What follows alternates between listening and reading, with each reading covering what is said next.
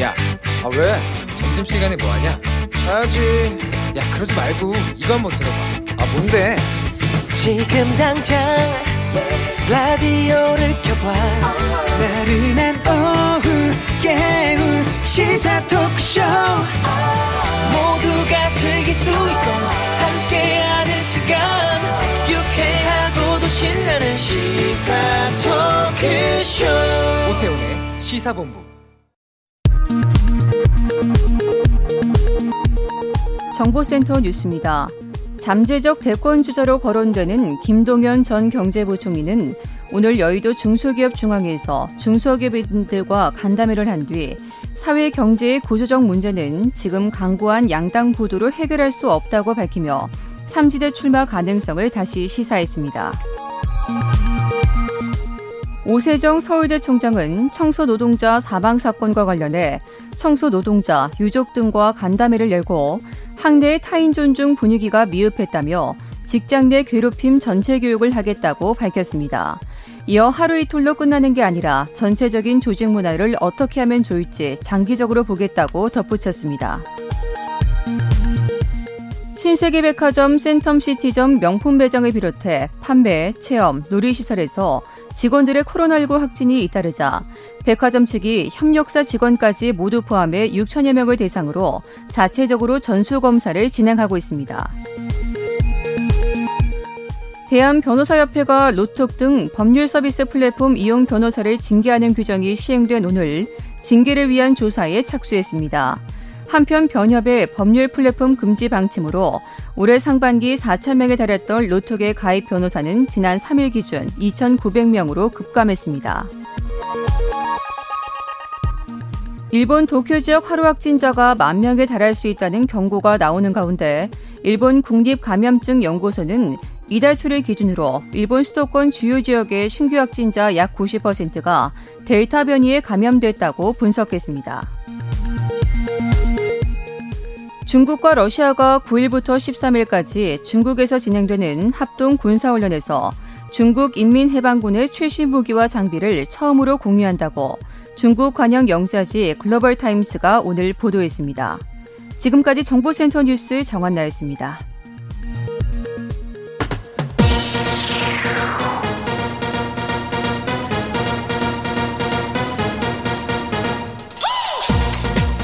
박정호의 본부 뉴스.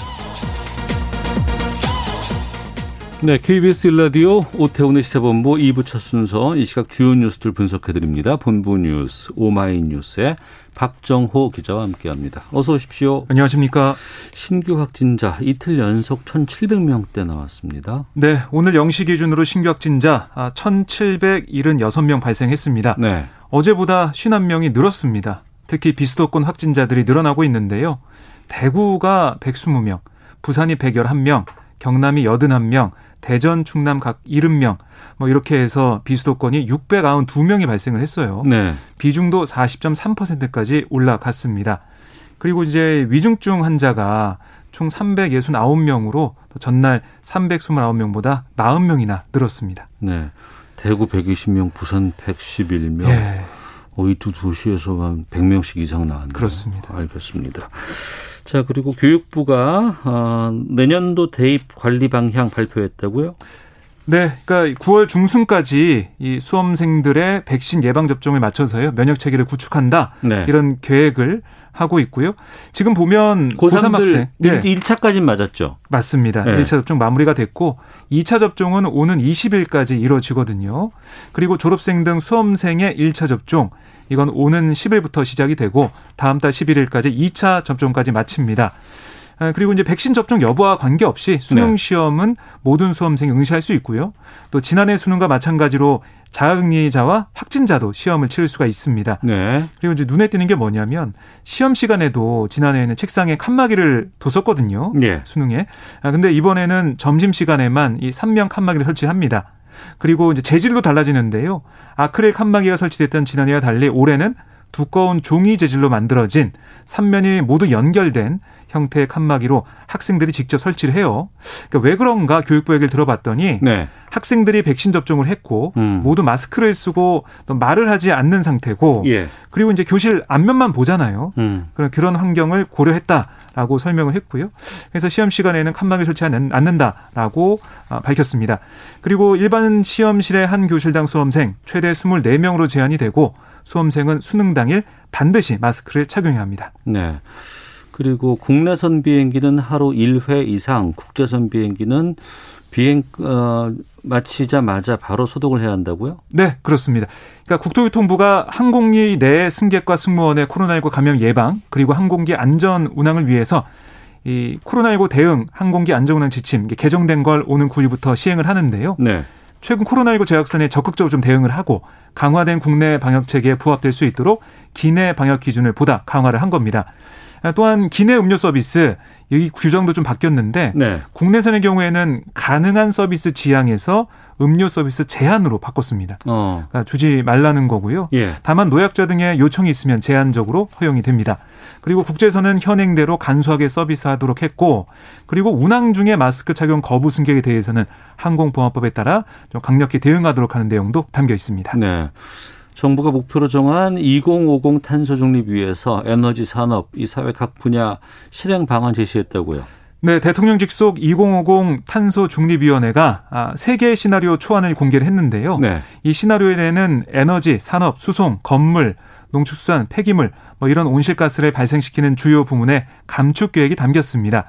이 시나리오 1안은 석탄과 LNG, 그러니까 액화 천연가스 발전 같은 기존 에너지원을 일부 활용하면서 탄소 포집이나 뭐 저장, 활용 이런 친환경 기술을 적극 활용해서 온실가스 순배출량을 2018년보다 96.3% 줄이겠다. 네. 이런 내용이 담겨 있고요.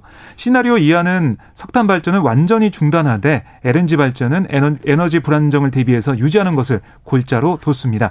아, 또 시나리오 3안은 석탄 LNG와 같은 화석 원료 활용한 발전 전면 중단을 하고 전력 공급의 대부분을 이 재생에너지 충당하는 그런 내용이 담겼는데요. 네. 이렇게 제시된 시나리오 초안에 대해서 탄소 중립위는 오는 9월까지 각계의 의견을 들어보고 또 일반 국민의 의견을 듣기 위해서 탄소 중립 시민회의도 오는 7일 출범하는데 최종안은 이 탄소 중립위와 국무회의 의결을 거쳐서 10월 말에 발표가 됩니다. 네. 내년도 최저임금이 9,160원으로 확정된 거죠? 네, 그렇습니다.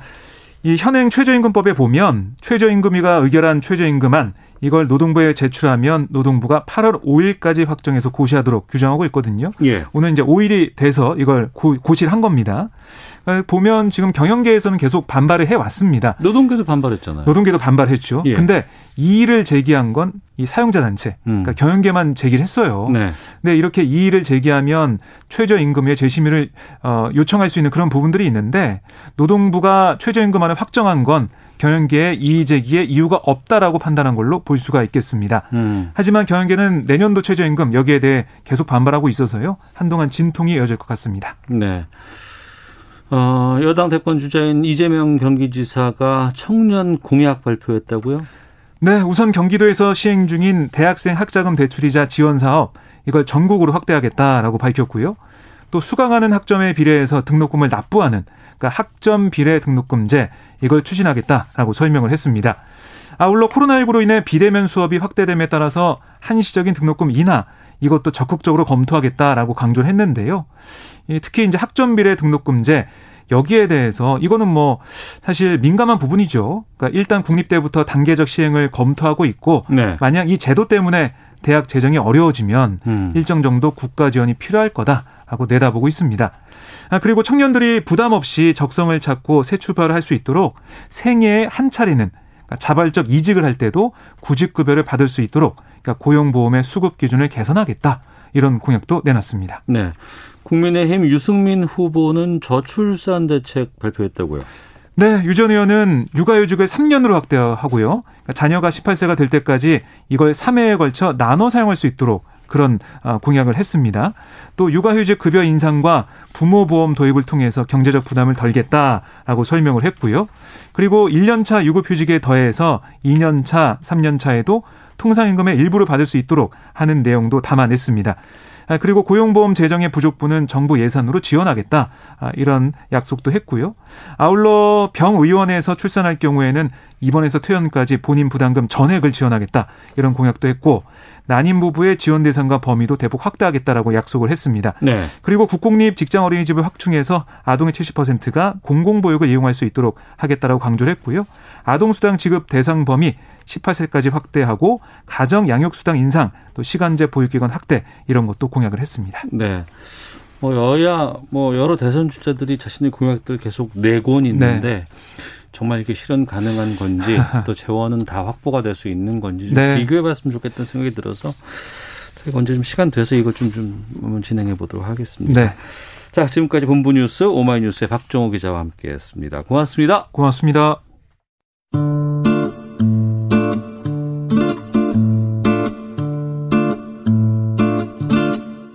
오태훈의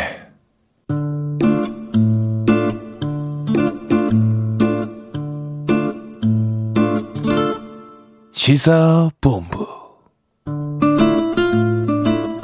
네, 1시 11분 막 지났습니다. 시사본부는 청취자 여러분들의 참여 기다리고 있습니다.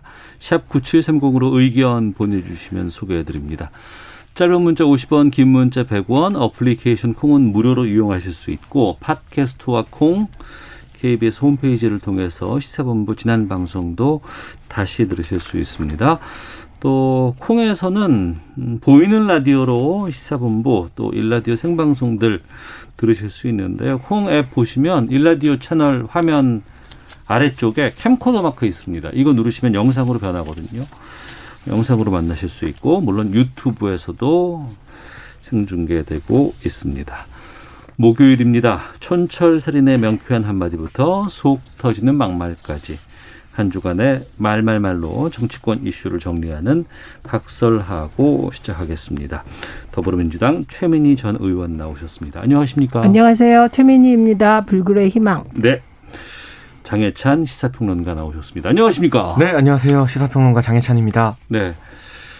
윤석열 캠프 청년 특보를 이제 맡으신 건가요? 네, 뭐 공식적으로 합류를 하게 됐습니다. 청년 특보는 일반 특보와는 좀 다른가요? 어떻습니까? 그러니까 예를 들면 저희가 지난 일요일에 네. 청년 정책 세미나를 기획했고 윤석열 예비 후보가 참석을 했어요. 네. 그러니까 청년 정책부터 청년 행보 또 청년들 메시지뿐만이 아니라 네. 캠프에서 준비하는 다양한 일정이나 메시지 등을 음. 청년의 시각으로 한 번 더 점검하고 네. 이런 건 좀 젊은 사람들이 보기에 안 좋을 수 있다. 어. 아, 이런 건 참 좋다.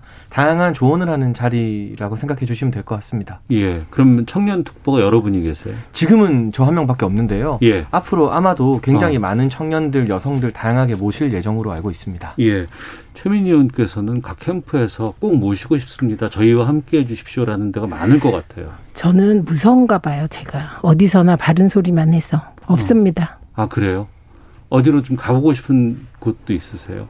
음, 뭐 작, 작전상 보안입니다. 제가 봤을 때 최민희 의원님은 예. 이제 민주당 대선 후보가 최종 결정이 나면 어. 그때 아마 엄청난 누가 되든 엄청난 힘이 되시지 않을까. 아, 본선이 돼야, 뭔가 결선이 돼야 이제 그때부터 나서실 수 있는 의미심장한 웃음이 좀 보이는데요. 아 저요? 예, 예. 아, 제가 요즘 인생관을 바꿔서 즐겁게 살자. 아, 아. 그래서 그냥 늘 웃고 다니다 보니 예. 알겠습니다. 좀 본격적인 지금 어, 정치권 상황들 좀 두 분과 함께 말씀 나눠보도록 하겠습니다. 어제 그 민주당 그 TV 토론회가 있었습니다. 어, 여러 가지 얘기들 좀 나오곤 있고 최근에 좀 뜨거운 이슈로 떠오르는 것들도 좀 있는데요. 먼저 그 이재명 후보 음주운전과 관련해서 예. 타 후보들이 당 차원의 검증을 요구하고 있다고 하는데 관련된 있었다 듣고 말씀 나누도록 하겠습니다. 이재명 후보의 음주운전 전력은 이를 두둔하는 듯한 캠프 대변인의 SNS 글로 촉발됐습니다. 저는 어, 후보들 모두가 있는 그대로 자신을 드러내놓고 어, 국민들을 상대로 신뢰를 얻기 위한 노력을 펼치는 게 옳다고 보고요.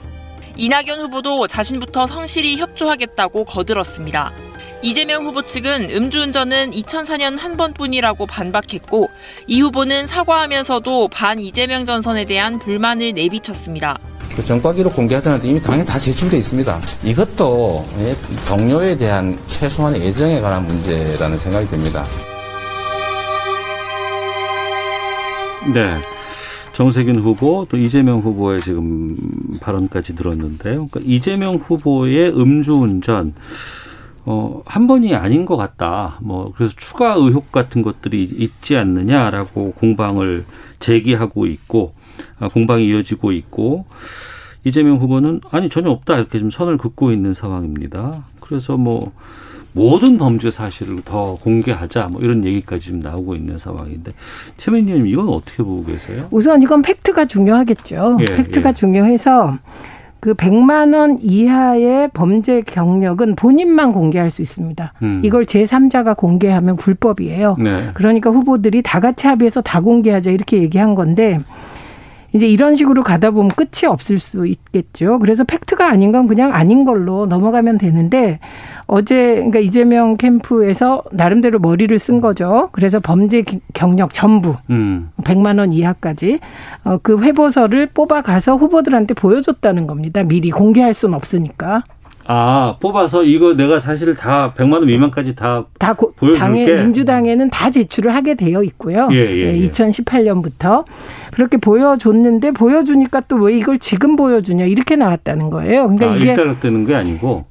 일단락이 돼야 되는데 네. 이게 저는 정치권이 이건 문제라고 생각합니다. 음. A가 B한테 문제 제기를 했는데 그게 사실이 아니면 네. 그냥 거기서 일단락하고 예. 다른 걸로 넘어가면 되는데 그렇게 깔끔하게 마무리가 안 되는 것 같아요. 음. 그래서 어쨌든 범죄 범죄 경력 회보서에 따르면 음주운전 경력은 2004년 한 건이다. 네. 이렇게 지금 정리가 돼 있는 상태죠. 예. 장기찬 평론가. 저는 그 회보서를 안 봤으니까 모릅니다만 예, 예. 한 건이라고 해도 이거는 이재명 지사한테는 만만치 않은 타격인 것 같아요. 어. 일단 이 야당이 제기한 의혹이 아니라 예. 여당 내부의 의혹 제기로 이 정도 국민 관심을 받았으면 네. 다시 한번 음주운전 경력이 또 국민들 인식 사이에서 도마 위에 오를 수밖에 없거든요. 음. 그리고 지금 여당의 다른 주자들이 제기한 의혹의 핵심은 그 당시 처벌 기준으로 볼 때 초범치고는 150만 원 벌금이 좀 센 거 아니냐. 네. 이게 정말 초범이라면 어. 혈중 알코올 농도가 높았기 때문에 벌금이 세게 나온 게 되거든요. 예, 그러면 예. 사실상 만취 상태로 운전대를 잡았다는 것이기 때문에 어. 그 부분 초범이라 해도 타격이 크고 예, 예. 그동안 이재명 지사 캠프에서 왜 그런 혼선이 있었는지 모르겠지만 2005년도에 농협 부정대출 사건을 조사하다가 긴급한 제보를 받고 피치 못하게 운전대를 잡았다고 해명을 했었어요. 근데 선관위 제출된 자료를 보면 2004년 7월에 음주운전 벌금 처벌받은 기록이 있거든요. 음. 그럼 이게 한 번이 맞다고 쳐도 그럼 그동안 2005년도 시민단체 활동하다가 어쩔 수 없이 운전, 음주운전했다는 해명 자체는 거짓 해명이 되는 거잖아요. 네. 그렇기 때문에 한 번이냐 두 번이냐 보다 음. 한 번이라 하더라도 이로 인해서 이재명 지사가 받게 될 정치적 내상은 얕지는 않다고 봅니다. 네. 이게 저는 이제 그 본인이 사과를 했고 그러니까 이게 문제의 초점은 이런 거예요. 과거에 음주운전을 해놓고 왜 경기 성남시에서는 음주운전한 공직자들에게는 불이익 주려고 했느냐. 그러면 이건 2004년으로 타임머신 타고 올- 지나가서 2004년에 성남시장이었다면 문제가 되지만 이게 민주당 기준에 따라서 어, 이, 이게 공천을 여러 번 받았더라고요. 어, 그리고 2010년, 2014년, 2018년. 민주당은 10년 내 두 번인가 그렇더라고요. 네. 그 기준에 따라서 정세균 대표가 최초 공천을 했더라고요. 음. 그래서 성남시장에 당선됐어요. 네, 네. 그러면 과거로 가서 어디까지 음. 검증을 할 거냐 이런 문제는 분명히 남게 되는 것이고 어쨌든 장혜찬 평론가님 말씀대로 음주운전 안 해야 되죠. 그거는 저는 뭐 절대적으로 안 해야 된다고 생각해요. 네. 그런데 그게 과거에 했던 음주운전 경력이 2004년 건데 음. 그 언제까지 이제 그런 문제를 삼을 거냐. 그래서 네. 이미 상처는 받을 만큼 받았으니 두 번이라고 의혹 제기한 건 아닌 것으로 지금 판명이 된 거예요. 아니면 범죄 경력 회보서까지도 또 부정하고 나올지 모르겠지만 음. 그러면 이건 여기서 일단락을 해야 되는데 끝없이 물고 가려는 태도가 어디에 나쁘냐 민주당에 나쁘다는 겁니다. 네. 왜냐하면 민주당 선관위가 토론을 앞으로도 일주일에 두 번씩 하겠다는 거예요. 네. 근데 우선 토론회 피로감이 높아졌습니다. 음. 그래서 이런 민주당의 토론의 피로감 그리고 어, 한 여론조사에 따르면 이낙연 후보, 이재명 후보의 호감도가 다 떨어졌어요. 네. 비호감도는 대폭 올랐어요. 어. 그러니까 거의 두 후보다 20% 가까이씩 비호감도가 올랐어요. 그건 정확히 왜 같은 편끼리 그렇게 심하게 싸우냐? 네. 우린 이게 싫어. 이게 어. 국민의 뜻이거든요. 예, 예. 그래서 이 부분은 아, 토론을 많이 해서 노출해서 검증할 기회를 주겠다는 것과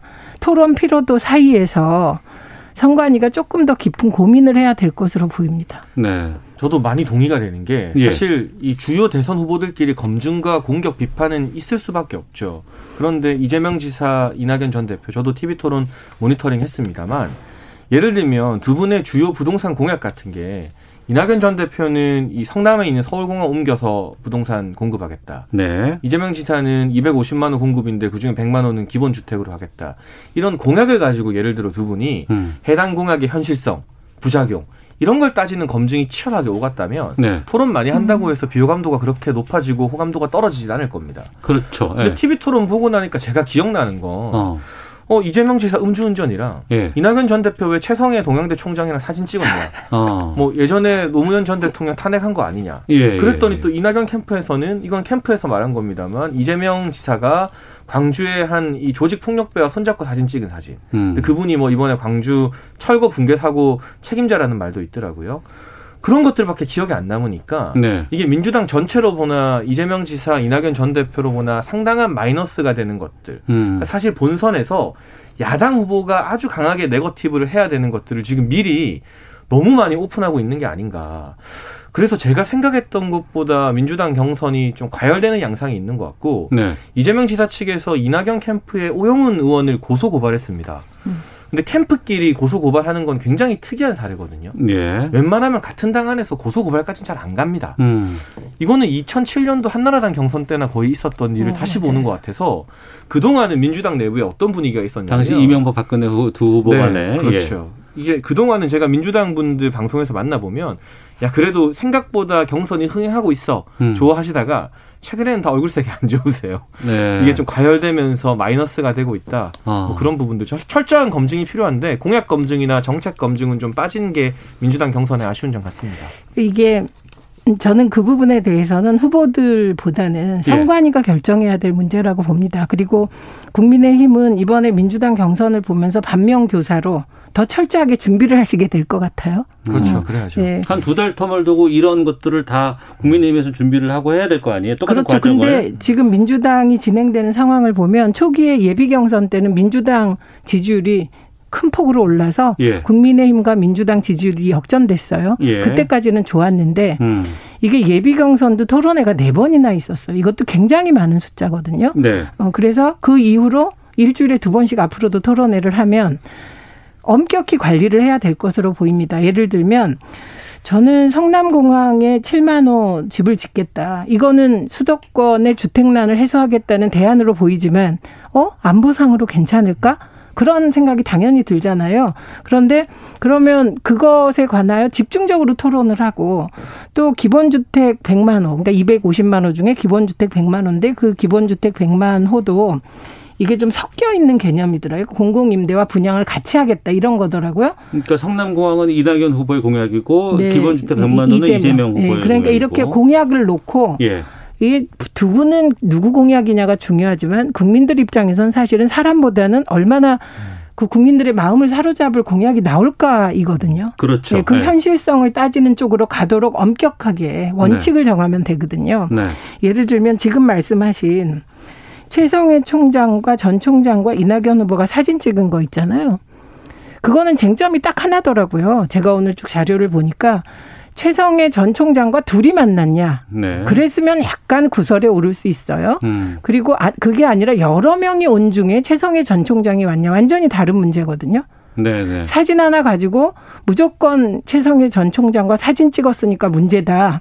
그러니까 그 사진을 어떤 조건에서 찍었냐 살펴봐야 될 거고요.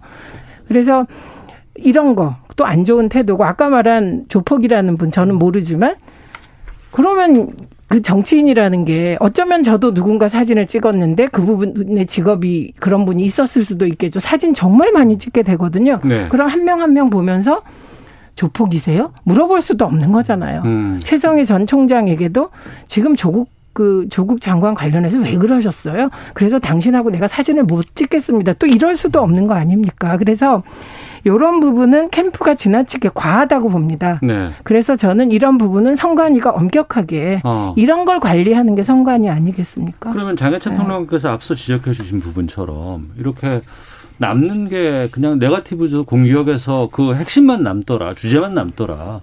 이걸 캠프도 알 텐데 그걸 왜 계속 부여잡고 계속 공격하고 이런 행태가 왜 계속 반복될까요? 이게 경쟁이 심해지면 다 그렇죠. 어, 그런데 중요한 거는 캠프끼리 싸우는 게 목표가 아니라 네. 바라보는 국민들의 마음을 얻는 게 목표라는 걸 다시 한번 각 캠프가 확인할 필요가 있을 것 같고요. 네. 그런데 그게 보통은 우리가 다 사람이기 때문에 음. 마음이 있기 때문에 이렇게 상대방이 치고 들어오면 한- 안 치면 바보 되는 것 같고 이게 네. 사람이잖아요. 어. 그래서 그거를 규칙으로 규제하는 거거든요.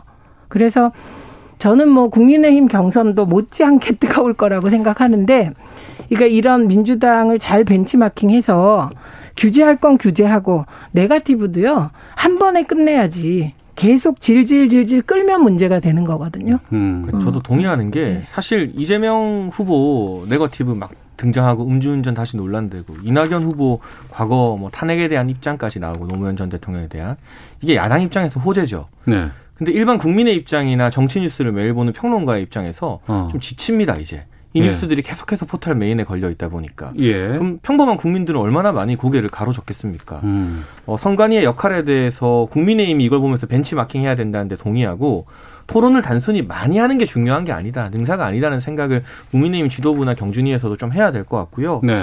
한 가지 더 좀 말씀을 드리면 사실 왜 이런 비방전이 캠프 주도로 생기느냐? 저는 과잉된 충성 경쟁의 면모가 있다고 생각을 합니다. 충성 경쟁. 예를 들면 좋은 공약 멋지게 발표하고 정책 준비하는 건 시간이 굉장히 많이 걸리는 일이에요. 예, 예. 너무 어려워요. 어. 그리고 정책 메시지나 정책 행보했을 때 눈에 보이게 지지율이 올라간다, 상대방 지지율을 뺏어온다, 쉽지 않아요. 담보할 수가 없거든요. 예, 예. 그런데 사진 한장 찾아내고 과거 SNS 발언 맥락 무시한 채 말꼬리 하나 잡아서 터트리는 건 어. 뉴스 중심에 서기도 쉽고 캠프 내부에서도 와 잘했다 한 건 했다 이런 평가받기 쉽거든요. 제가 이거 찾았습니다. 뭐 이거 어. 지금 말씀하셨잖아요. 네. 장혜찬 평론가가 기억나는 게 예를 들면 기본주택이나 기본소득에 대한 예산 공방이 아니라 네. 이러이러한 게 남는다고 얘기해 주셨잖아요.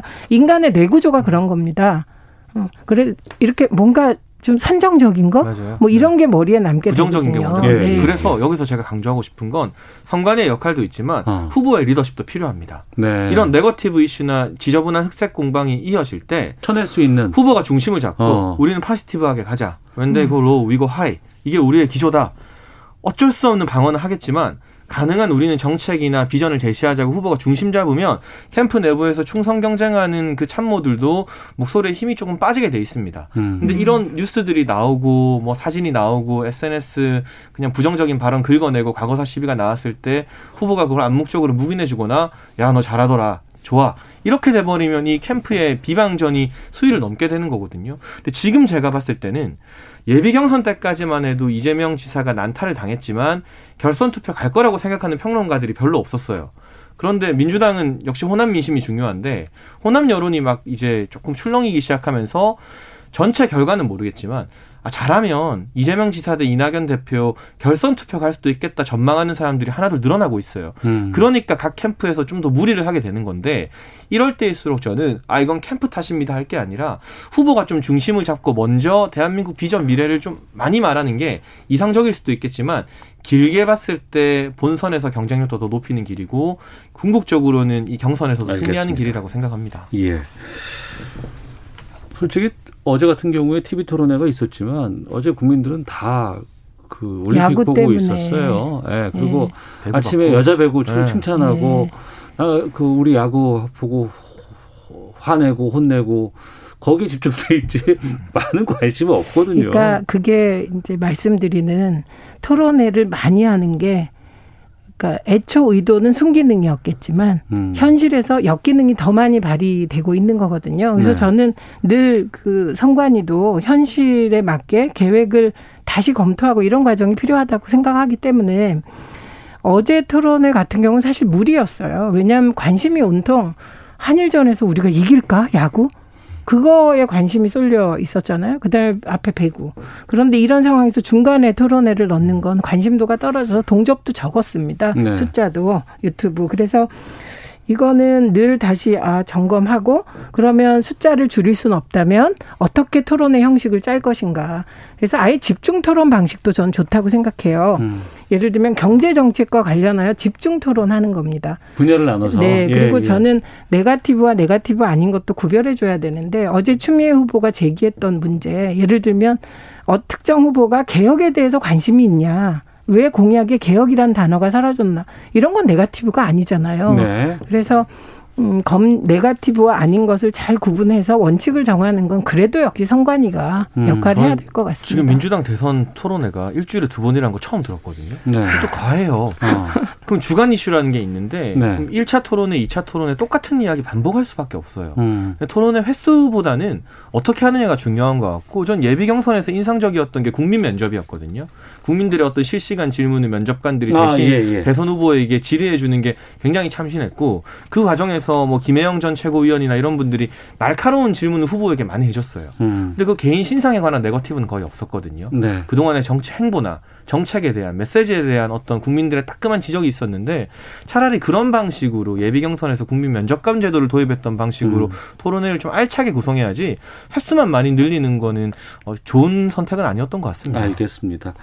총 여섯 명의 후보가 지금 열띤 그 경선 경쟁을 펼치는데 두 명의 후보만 주로 얘기를 하게 돼서 좀, 좀 죄송스럽다는 말씀도 드리고 어, 저희가 기상청 연결하고 교통정보 확인하고 돌아와서 이건 또 국민의힘 쪽으로 가봐야 될 것 같아서요. 예. 날씨와 미세먼지 정보 윤지수 씨가 전해주십니다.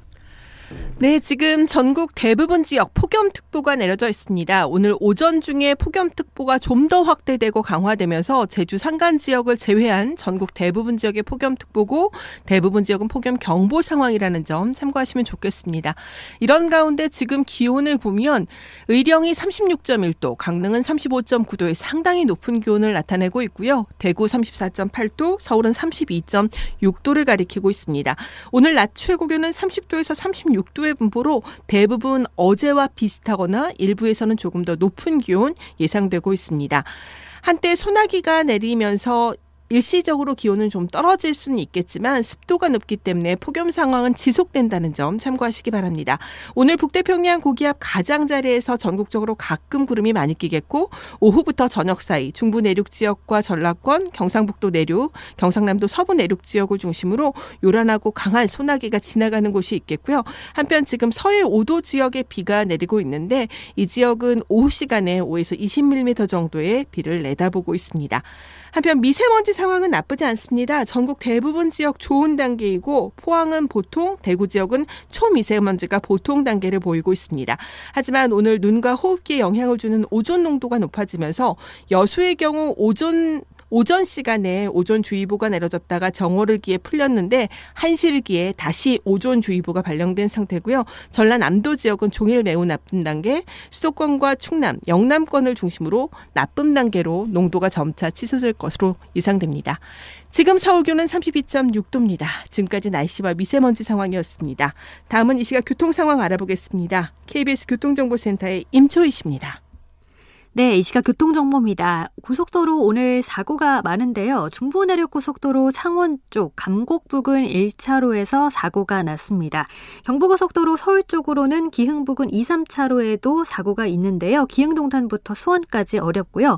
평택제천고속도로는 오, 전에 청북에서 사고가 났습니다. 지금은 평택 방향으로 아직도 처리 작업 중이라 밀리고요. 반대 제천 쪽은 서평택 분기점 3차로에서 화물차 관련 사고가 발생했습니다. 서울 양양 고속도로는 양양 쪽으로 선동부터 남양주 요금소 그리고 화도에서 서종까지 교통량 늘고 있고요. 더 가서는 내촌 일대 막히는데 이 사이에 내촌 부근 1차로에서 사고 처리 중입니다.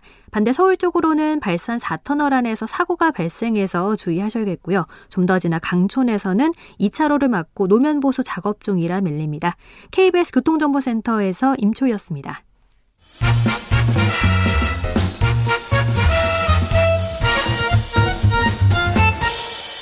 오태훈의 시사본부. 네, 각설하고 돌아왔습니다. 아, 더불어민주당 최민희 전 의원 또 장해찬 시사평론가와 함께하고 있습니다.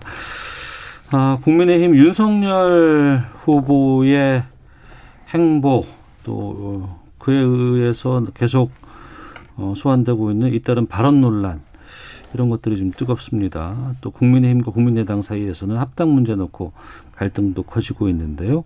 관련된 이서트 듣고 시작하도록 하겠습니다.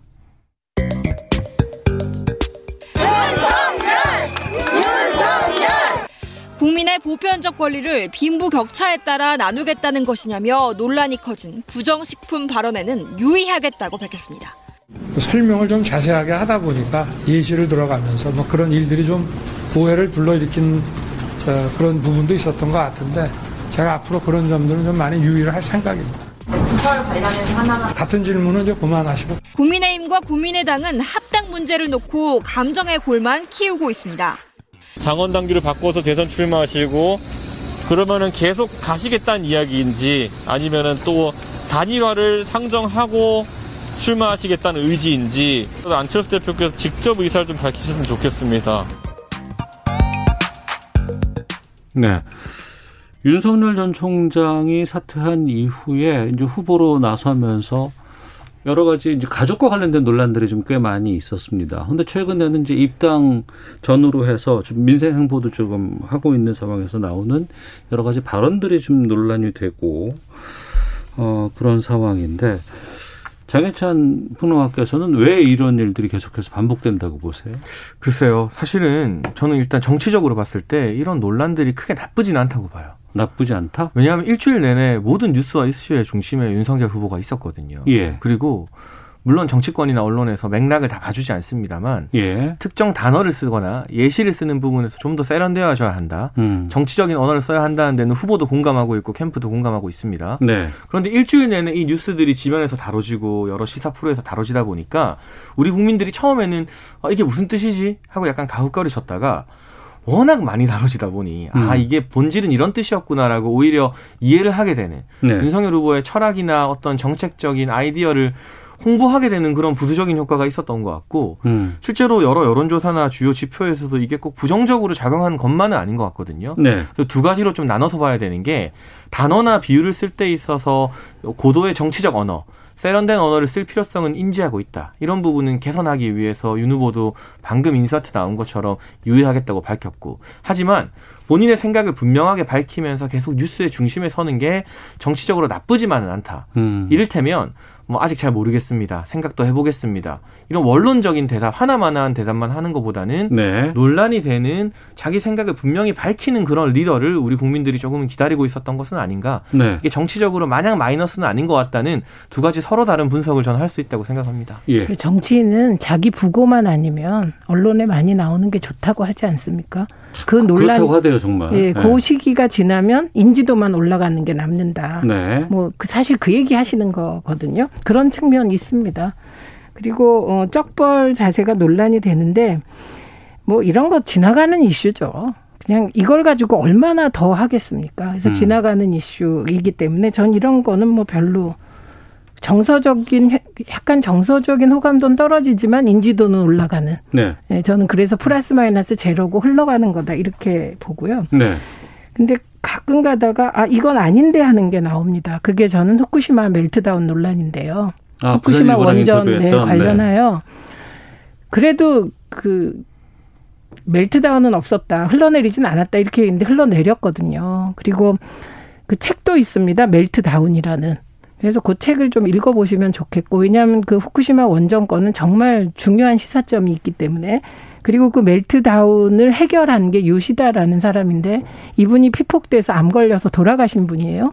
그런데 그때 도쿄 전력은 어쨌든 그 다시 발전기 써보려고 그 해수 못 붓게 한 걸 그냥 현장에서 현장 소장이 판, 판단해서 해수를 퍼 부어서 폭발 안 한 사건이거든요. 그게 해결 과정에서 그렇기 때문에 이런 거는 이게 팩트잖아요. 팩트. 그러니까 이런 건 조금 사전에 그 참모들이 정리해 줄 필요가 있다. 후쿠시마는 꼭 언급이 되니까. 그래서 그거는 좀 교정이 필요합니다. 그러니까 이거는 수사의 문제가 아니라 팩트가 틀린 거니까 그건 교정하면 될 것 같아요. 근데 이런 거보다는 지금까지도 안티 문재인적 원전 나왔잖아요. 그런데 이유가 하나도 안 나온 거예요. 그러니까 그런 거를 빨리 만드는 게 좋죠. 어? 음. 그리고 에, 오히려 이그 윤석열 후보와 둘러싼 건 김건희 씨 관련한 수사의 결과 장모의 또 하나의 재판이 진행되는 게 있거든요. 그 가짜 계약서 문제 그거의 결과 이런 것이 중요하지 무슨 이런 태도 문제나 뭐 벽화 문제나 이건 다 흘러가는 겁니다. 네. 제가 후쿠시마 관련해서 이야기 좀 하면 예. 부산일보 처음에 이제 지면 매체 인터뷰 굉장히 길게 했습니다. 네. 어, 윤석열 후보 특징이 인터뷰 굉장히 길게 한다는 것이 어. 그리고 뭐 기자들의 질의응답도 보통 피하지 않고 질문 하나 더 없습니까 하는 스타일이거든요.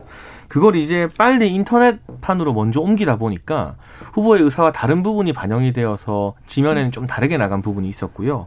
전반적으로 후보가 원전 문제에 관심이 굉장히 많습니다. 네. 그래서 윤석열이 듣습니다 민심 행보할 때 주한규 서울대 원자력공학과 교수 만났고 그 다음에 대전 가서는 그 자리에 저도 있었습니다만 카이스트 원자력공학과 박사 학생들 만나서 대화 예, 나눴잖아요. 예, 예. 많은 전문가들에게 자문을 듣고 있는데 후쿠시마 사고 원전의 하드웨어 자체 안전 부실 문제라기보다는 지진 해일에 의한 사고였고 또 인재의 측면이 있거든요. 원전 냉각 통제 능력을 유지하지 못한 인적 재난의 측면도 있다. 이런 점을 강조하면서 원전이 굉장히 중요한 에너지원인데 여기에 대해서 비과학적인 지나친 공포감이 조성되는 것에 대한 문제 제기를 하는 과정에서 어떤 그런 이야기들이 나왔던 것 같고요. 그 부분은 뭐 이 정확한 후보의 뜻이 전달 안 됐던 부분은 또 교정이 된 것 같고 음. 지금 이 최민희 의원님께서 말씀해 주시는 것처럼 뭐 태도 논란이나 발언 논란 이런 것 하나하나는 뭐 플러스 마이너스 제로라고 평가를 해 주셨는데 개선할 부분도 있지만 제가 앞서 말한 것처럼 그렇다고 이 윤석열다운 스타일을 잃어버리고 원론적인 이야기만 해서는 결코 안 된다는 생각도 참모들이 공유를 하고 있고요. 예. 뭐 재판과 관련해서는 저는 쟁점은 그거라고 생각합니다. 윤석열 후보가 본인의 검사 시절 직위를 남용해서 그 재판이나 수사에 개입했느냐. 그 부분에 대해서 국민들이 판단을 하는 것이고 일단 그 개입 여부에 대해서는 이성윤 고검장이 중앙지검장 있을 때 무혐의 처분을 내린 바가 있거든요. 그래서 이 가족분들 재판 결과 자체보다는 그동안의 수사 과정에 윤석열 후보가 개입했는지 여부가 스모킹건이 될 거라고 보는데 그러한 정황은 아직까지 전혀 없기 때문에 국민들이 좀 나누어서 판단하지 않을까 싶습니다. 아니 이 부분은 잠깐 얘기를 해야 됩니다. 짧게만 예. 아, 왜냐하면 그 조국 전 장관 아내가 기소되냐 여부가 2019년 9월 6일 날 쟁점이었잖아요. 아내가 기소되면 그만둬라. 이게 아, 예, 예. 국민의힘의 집중 추궁이었습니다.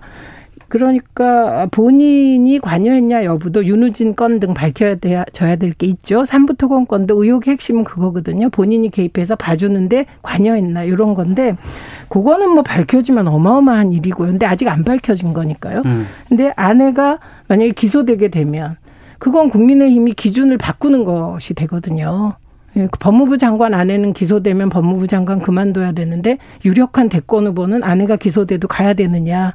요건 고민을 좀 하셔야 될 것 같습니다. 근데 수사 기간이 사실 1년 6개월이 돼가고 있는데 네. 압수수색 영장 발부 하나 제대로 법원으로부터 못 받고 있어서 검찰이 이미 제출 형식으로부터 기업에 자료를 넘겨받았다는 보도가 나오고 있잖아요. 네. 여러 가지 이 수사를 많이는 하고 있는데 음. 뭔가를 못 찾아내고 있는 것이 아닌가 하는 정황들이 언론 아니 보도로 나오고 있는 것 같습니다. 코바나 컨텐츠인데 사실과 조금 가깝지 알겠습니다. 않습니다. 다룰 게 좀 많이 있어서 그 시간도 많이 없네요. 그 음. 국민의당 국민의힘 합당은 이거 어떻게 될 것 같으세요? 어떻게 될 것 같아요? 이거 참 어려운 문제인데 네. 제가 한 가지 강조하고 싶은 하겠다고는 거 분명히 약속은 했었는데 네. 예. 아, 감정의 골이 더 깊어지면 안 된다. 어. 그리고 가능하면 SNS가 아닌 직통 한 라인을 사용하자. 그 한라인이 없을 수가 없거든요. 예. 그러니까 이 실무 협상단 차원의 협상은 틀어진 것 같아요. 네. 그리고 저는 한 가지 아쉬운 건 국민의당에도 권은희 의원이나 이태규 의원 등이 최대한 안 나섰으면 좋겠어요. 저는 그거보다 이준석 대표가 좀 안 나섰으면 좋겠다. 당 왜? 대표시니까 네. 대표끼리 두 분이 이 이준석 대표 당선되고 나서 노원에 있는 한 카페에서 만나서 한 시간 동안 대화 나눴잖아요. 그렇게 지역구인 노원의 카페가 되었든 여의도 어디 카페가 되었든 비공개로 좀 만나셔서 풀자. 왜냐하면 사실은 윤석열 예비후보 캠프 측과 국민의힘 사이에서도 약간의 긴장 가게가 있을 때 네. 윤석열 후보와 이준석 대표가 건대에서 치맥 해동하면서 이 긴장이? 많이 풀렸거든요. 어. 그날 참 좋은 그림 많이 나오지 않았습니까? 예. 정치도 결국 사람이 하는 거라서 어. 전화나 뭐 사람을 다른 대변인을 통하거나 메시지를 하게 되면 오해가 많이 쌓이더라고요. 근데 얼굴 보면 참 어, 이렇게 별거 아니었어 하고 풀리는 경우 많습니다. 저는 음. 이준석 대표와 안철수 대표가 빠른 시일 안에 만났으면 좋겠고 다른 의원들이나 실무진은 두 분의 만남을 돕는 역할을 해야지 지금 자기 메시지를 낼 때는 아니라고 생각합니다. 이게 지금 갈등이 너무 심해졌죠. 네. 근데 이건 누가 봐도 정말 죄송한 말씀이지만 국민의당엔 갑을 관계가 너무 명확하지 않습니까? 그런데 이게 객관적으로 보면 국민의힘이 힘 있는 쪽이니까 양보할 걸 양보해 줘야 국민의당이 들어올 수 있는데 음. 지금은 당 대표가 나서서 뭐 안철수 대표가 말한 것도 반박하고 일개 의원이 말한 것도 반박하고 지금 이런 형국이잖아요. 그게 저는 가장 큰 결, 걸림돌이라 네. 이준석 대표가 잠깐 물러서고 안철수 대표도 잠깐 물러서고 각 당의 통합추진위원회 이런 거 있잖아요. 그쪽에서 더 토론을 해야 된다. 한번 결렬됐지만 다시 만나야 된다. 아니면 아예 이참에 그냥 국민의당은 친정으로 돌아오시던지요. 친정? 민주당이요? 안 받아주실 거 아닌가요? 저는 이 이야기는 꼭 하고 싶어요. 안철수 예. 대표는 어, 중도 확장을 위해서는 굉장히 중요한 카드고 네. 원팀을 이루어서 정권 교체를 하기 위해서는 반드시 설득하고 함께해야 되는 대상이다. 음. 이러한 기본 전제 아래에서 양측이 조금 건조하게 감정을 덜 내세우고 누구 쪽이 잘못이 크다고 말하고 싶지 않습니다. 네. 어쨌든 좀 쉬어가면서 빨리 직접 오프라인에서 만남을 추진해야 되는 게 키 음. 포인트라는 말씀을 드리고 싶습니다. 네.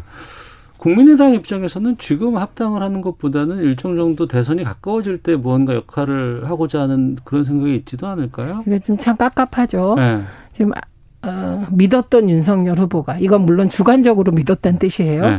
제3지대에서 조금 중도 확장을 해서 들어갈 줄 알았더니 음. 지지율 하락 국면 그리고 이런저런 문제 제기 국면에서 국민의힘에 들어가 버림으로써 네. 안철수 대표는 지금 참 계획을 짜기가 어려워진 군색한 상황이 되긴 했습니다. 음. 근데 지금 들어가면 지금 16분인가요? 국민의힘 쪽 대권 주자들이. 뭐 14명 뭐 어, 그런 것 같아요. 그럼 14명이면 플러스 1, 15분의 1 되는 거거든요. 그리고 현재 지지율도 뭐 별로 안 나오기 때문에 그래서 경선 버스에 올라타는 결정을 하기는 정말 쉽지 않은데 그 결정을 하게 만들려면 국민의힘에서 어마어마한 노력을 들여야 가능한 것이죠. 네. 알겠습니다. 청취자 의견 잠깐 좀 소개해 드리겠습니다. 최혜자님께서 후보자들이 한 말에 대해서 맥락은 무시하고 단어만 콕 집어서 공격하는 것도 좀 반드시 달라져야 합니다. 의견도 좀 주셨고 주호최님은 국민들은 똑똑한데 국민들을 이끌 대통령 후보자들은 국민을 이끌 준비나 능력이 아직은 없어 보입니다라는 의견도 보내주셨습니다. 2353님은 캠프 관계자가 고정 패널로 출연하면 다른 후보들에게 불공정한 거 아닌가요? 라고 질문 주셨는데 저희가 캠프 좀 다양하게 다르게 모셔서 이야기를 나눌 예정이니까요. 남아주시기 부탁드리도록 제가 하겠습니다. 방송이 엄청 줄었어요. 그래서 자, 각설하고 최민희 더불어민주당 의원, 전 의원, 또 장혜찬 시사평론가와 함께했습니다. 두 분 말씀 고맙습니다. 고맙습니다. 감사합니다.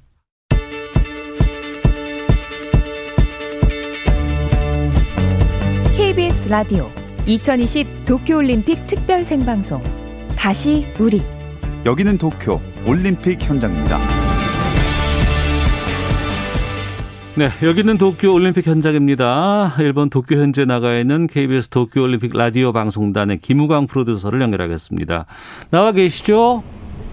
네, 안녕하십니까. 2020 도쿄 올림픽 현장에 나와 있습니다. 예. 어제 야구 한일전 아, 왜 그랬대요? 참. 어떻습니까? 네, 어제 경기 보시고 아쉬워하신 분들 많았을 것 같습니다. 어제 요코하마 스타디움에서 우리나라와 일본의 야구 4강전이 열렸습니다. 13년 만에 올림픽 금메달에 도전했던 도전하는 우리 야구 대표팀 일본과의 치열한 접전을 펼쳤지만 아쉽게 패배했습니다. 6회까지 2점 차로 뒤진 상태였는데요. 단타성 타구를 친 박혜민 선수가 2루까지 파고들고 강백호, 김현수 선수의 적시타가 터지면서 우리 대표팀 2대2 동점을 만드는 데 성공했습니다. 네. 어, 분위기 좋았고요. 더가웃에서 환호성 들리고 우리 대표팀 사기가 살아나면서 분위기를 가져왔습니다. 하지만 8회가 아쉬웠습니다. 원래 우리가 만루빅의- 8회는 우리 거였는데 항상 그동안. 맞습니다. 네. 맞습니다. 지난번에도 짜릿한 역전승 저희가 거둬냈는데요. 예. 고우석 선수, 일본 야마다 선수에게 2루타를 맞고 3점을 내줬습니다. 아, 네. 9회 초 반격에 나섰지만 우리 대표팀 승부를 뒤집지 못하고 5대 2로 경기를 마무리했습니다. 우리 선수들 어제 한일전 패배 이후에 한동안 말을 잇지 못했습니다. 경기 종료 후에 김경문 감독 굉장히 아쉬워했는데요. 김경문 감독과 이정우 선수의 목소리 한번 이어서 들어보시겠습니다. 좋은 내용으로 아, 한국에서 응원을 많이 하시는 저 국민들에게 아, 승리하는 그 결과를 좀 보여드리고 싶었는데 아, 지성하게 됐고요. 미국전을 이기면 한 번 더 기회가 남아있기 때문에 잘 준비해서 다시 한번 또 한 번 일본이랑 붙을 수 있게 열심히 하겠습니다. 이정우 선수가 한 번 더 기회가 남아있다고 했는데 오늘 밤에 미국과 경기 치르죠? 네, 아직 기회 나와 있습니다. 일본에게 덜미를 잡혔지만 오늘 미국을 상대로 다시 결승행에 도전합니다. 우리 야구 대표팀 오늘 오후 7시 요코하마 스타디움에서 미국과 2차 중결승을 중결승전을 치르게 됩니다. 이 경기에서 이기게 되면 토요일 오후 7시 일본과 결승전을 갖게 되고요. 만약 패하게 된다면 같은 날 낮 12시 도미니카 공화국의 도미니카 공화국과 동메달 결정전을 치르게 됩니다. 미국과는 두 번째 맞대결인데요. 아, 네. 네. 오늘 경기 정말 중요합니다. 네, 음. 결승엔 티켓 달려 있고요.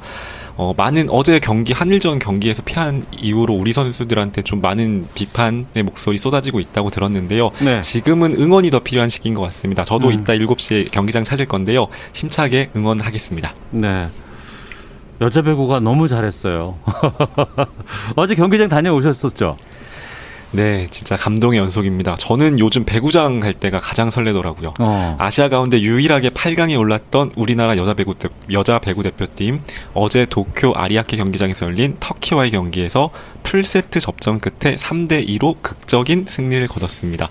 터키 세계 랭킹 4위입니다. 초반부터 만만치 않았는데요. 1세트를 먼저 내줬습니다.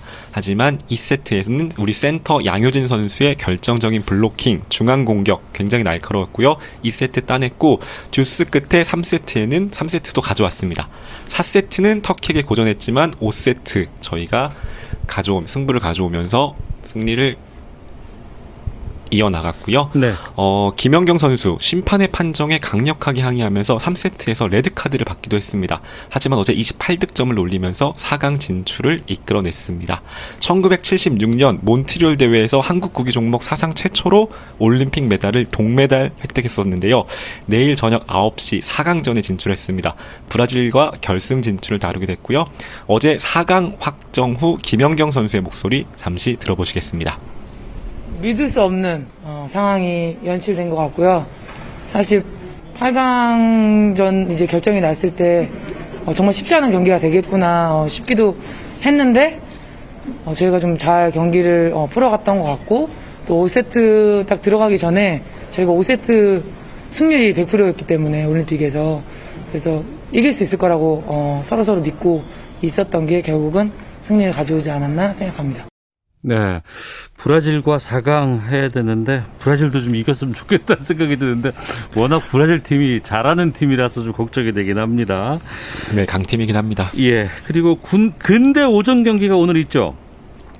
네, 근데 오전 경기 생소하신 분들도 많으실 것 같은데요.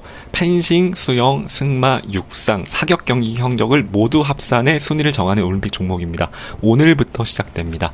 우리나라 메달 사냥에 매번 실패했습니다. 1996년 애틀란타 올림픽 김미섭 선수, 2012년 런던 올림픽의 정진아 선수의 11위가 역대 성- 최고 성적인데요. 이번엔 메달권을 노려볼 만하다고 합니다.